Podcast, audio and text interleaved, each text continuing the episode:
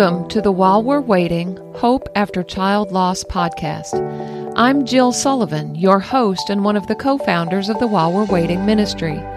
This is a podcast of stories stories of devastating loss and grief and heartbreak and struggle, and stories of hope and healing and faith and, yes, even joy. Stories that will help us live well while we're waiting to see our children in heaven one day. We pray that these stories will be an encouragement to you as you walk this road of grief. Thank you for joining me for the podcast again today. We're so grateful for those who faithfully listen every week and tell us how they're blessed by what they're hearing. It's humbling and gratifying that the podcast has been so well received, and honestly, it's been a joy for me to do it. So, this week I wanted to take some time to talk about the upcoming holidays, no matter how long it's been since your child went to heaven, the holidays are always tender. There's always an ache, a longing for the son or daughter who's not there.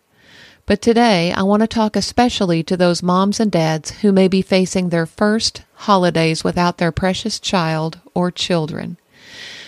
I remember how I felt in September of 2009. I honestly did not want to live through the next three months, which included Hannah's 18th birthday in October, followed by Thanksgiving and then Christmas. I don't mean that I wanted to die, at least not most of the time. I just didn't want to live those months. Somehow, I just wanted to jump straight from September to January. I just could not see how I was going to make it through those days. Why are the holidays so incredibly hard for a family who's lost a child? There are several reasons. Family gatherings magnify the absence of the child. Holiday traditions that once brought joy are now fraught with pain and loss.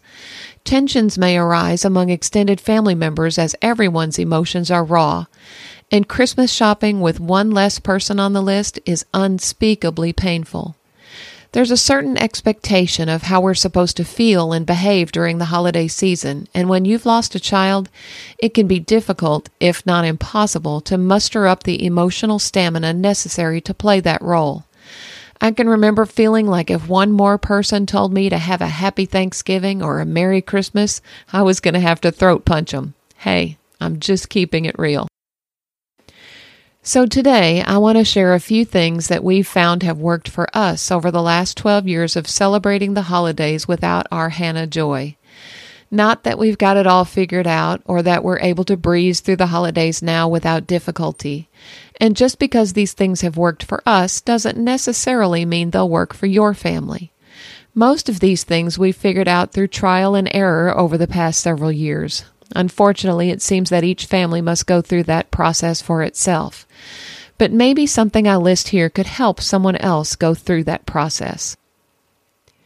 So, without further ado, here's my list of 10 ways to survive the holidays after the loss of a child.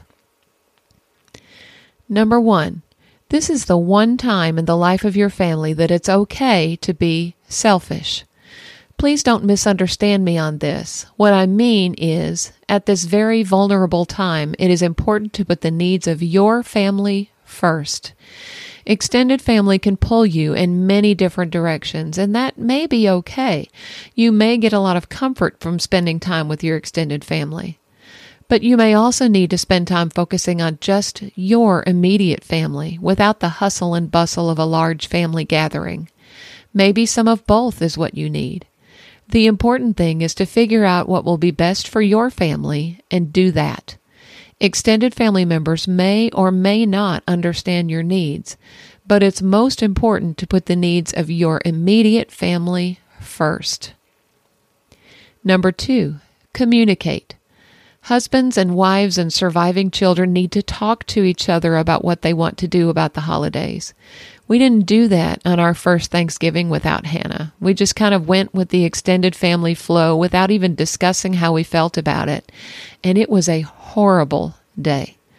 So before Christmas came around, the three of us spent a lot of time talking about how we were going to handle that day. We came up with a plan together that we felt would work for us, and it went much better. Number three, for us, it worked well to follow Bethany's lead that first Christmas. If it had just been Brad and I, we probably wouldn't have celebrated Christmas at all. I know we would not have put up a Christmas tree, nor would we have done any decorating. But we didn't want to take Christmas away from our 14 year old Bethany, so we let her tell us what she wanted to do, and we pretty much did that. She wanted to keep some things the same, and she wanted to do some things differently. For example, we had always had an artificial tree, and that year she decided she wanted us to have a real tree. And you know, that helped. Instead of the drudgery of digging out the box, bending all those branches into shape, and putting that old tree together, the three of us went out, picked out a real tree together, brought it home, and put it up. We also went out and bought a bunch of new ornaments, letting her pick out most of them. We mixed those in with our older, more sentimental ornaments as we decorated the tree. It made her happy, which in turn made it more bearable for us. Number four, realize that extended family members probably do not understand what you're going through.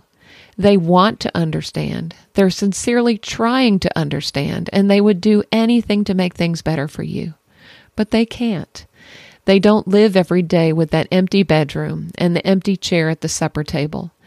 Their lives have gone on with relatively little change in their day to day lives. But they love you and they are hurting too.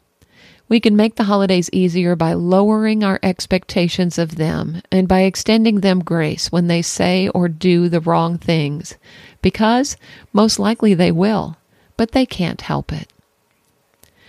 Number five, keep the holidays separate. In our culture today, it seems that we basically celebrate Halloween, Thanksgiving, and Christmas all together in one big three month long observance. You've seen the Christmas trees up in Walmart or Hobby Lobby before Halloween is even here. We all have.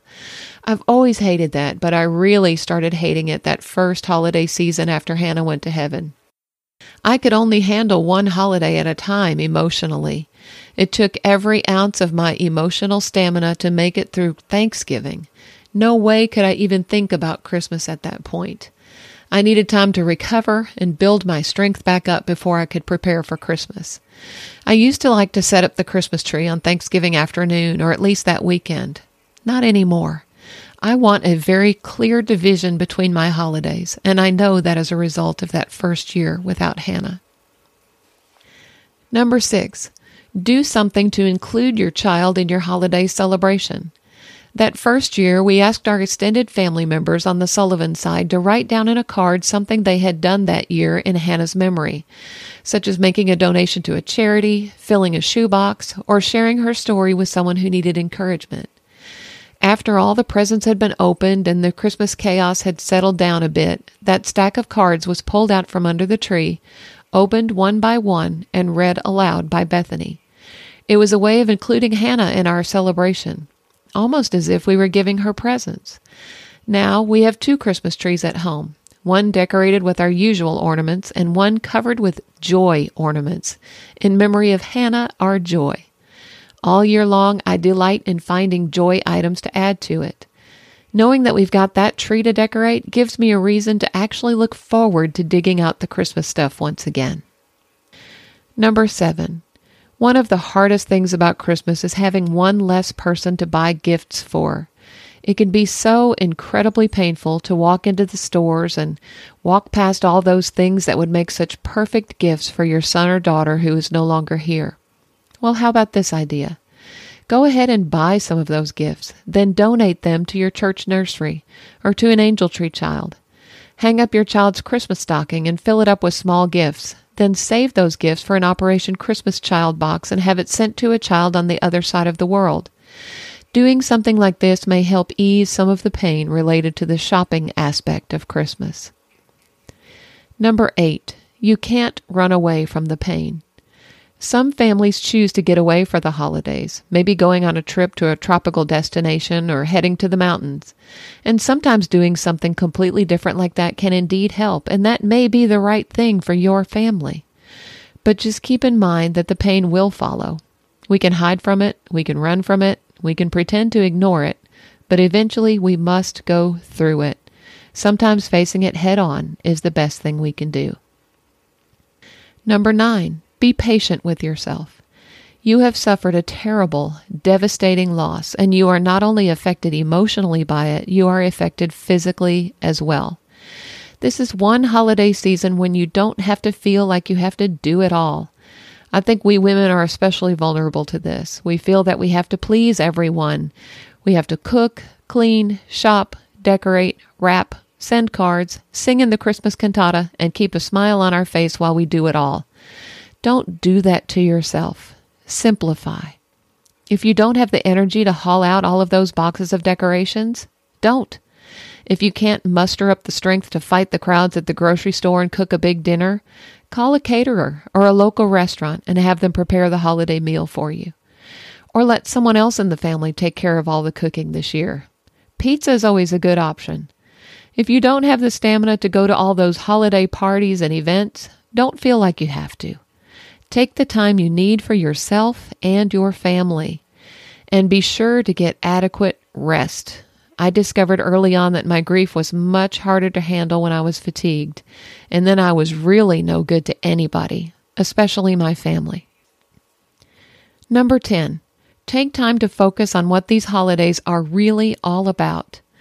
Thanksgiving was really tough for me that first year. I'm so glad that for once we didn't go around the table and all have to say what we were thankful for. I'm really not sure I could have come up with anything that first year. In fact, I probably would have left the table in tears. Again, I'm just keeping it real. But now that I can think more clearly, I can see that even though my oldest daughter is not here with me, there is still so much to be thankful for. The years we had with her, the fact that she is eternally healed in heaven, and the knowledge that I will get to spend eternity with her. And that's in addition to the day to day blessings I receive from my Heavenly Father. And Christmas. Christmas is everything.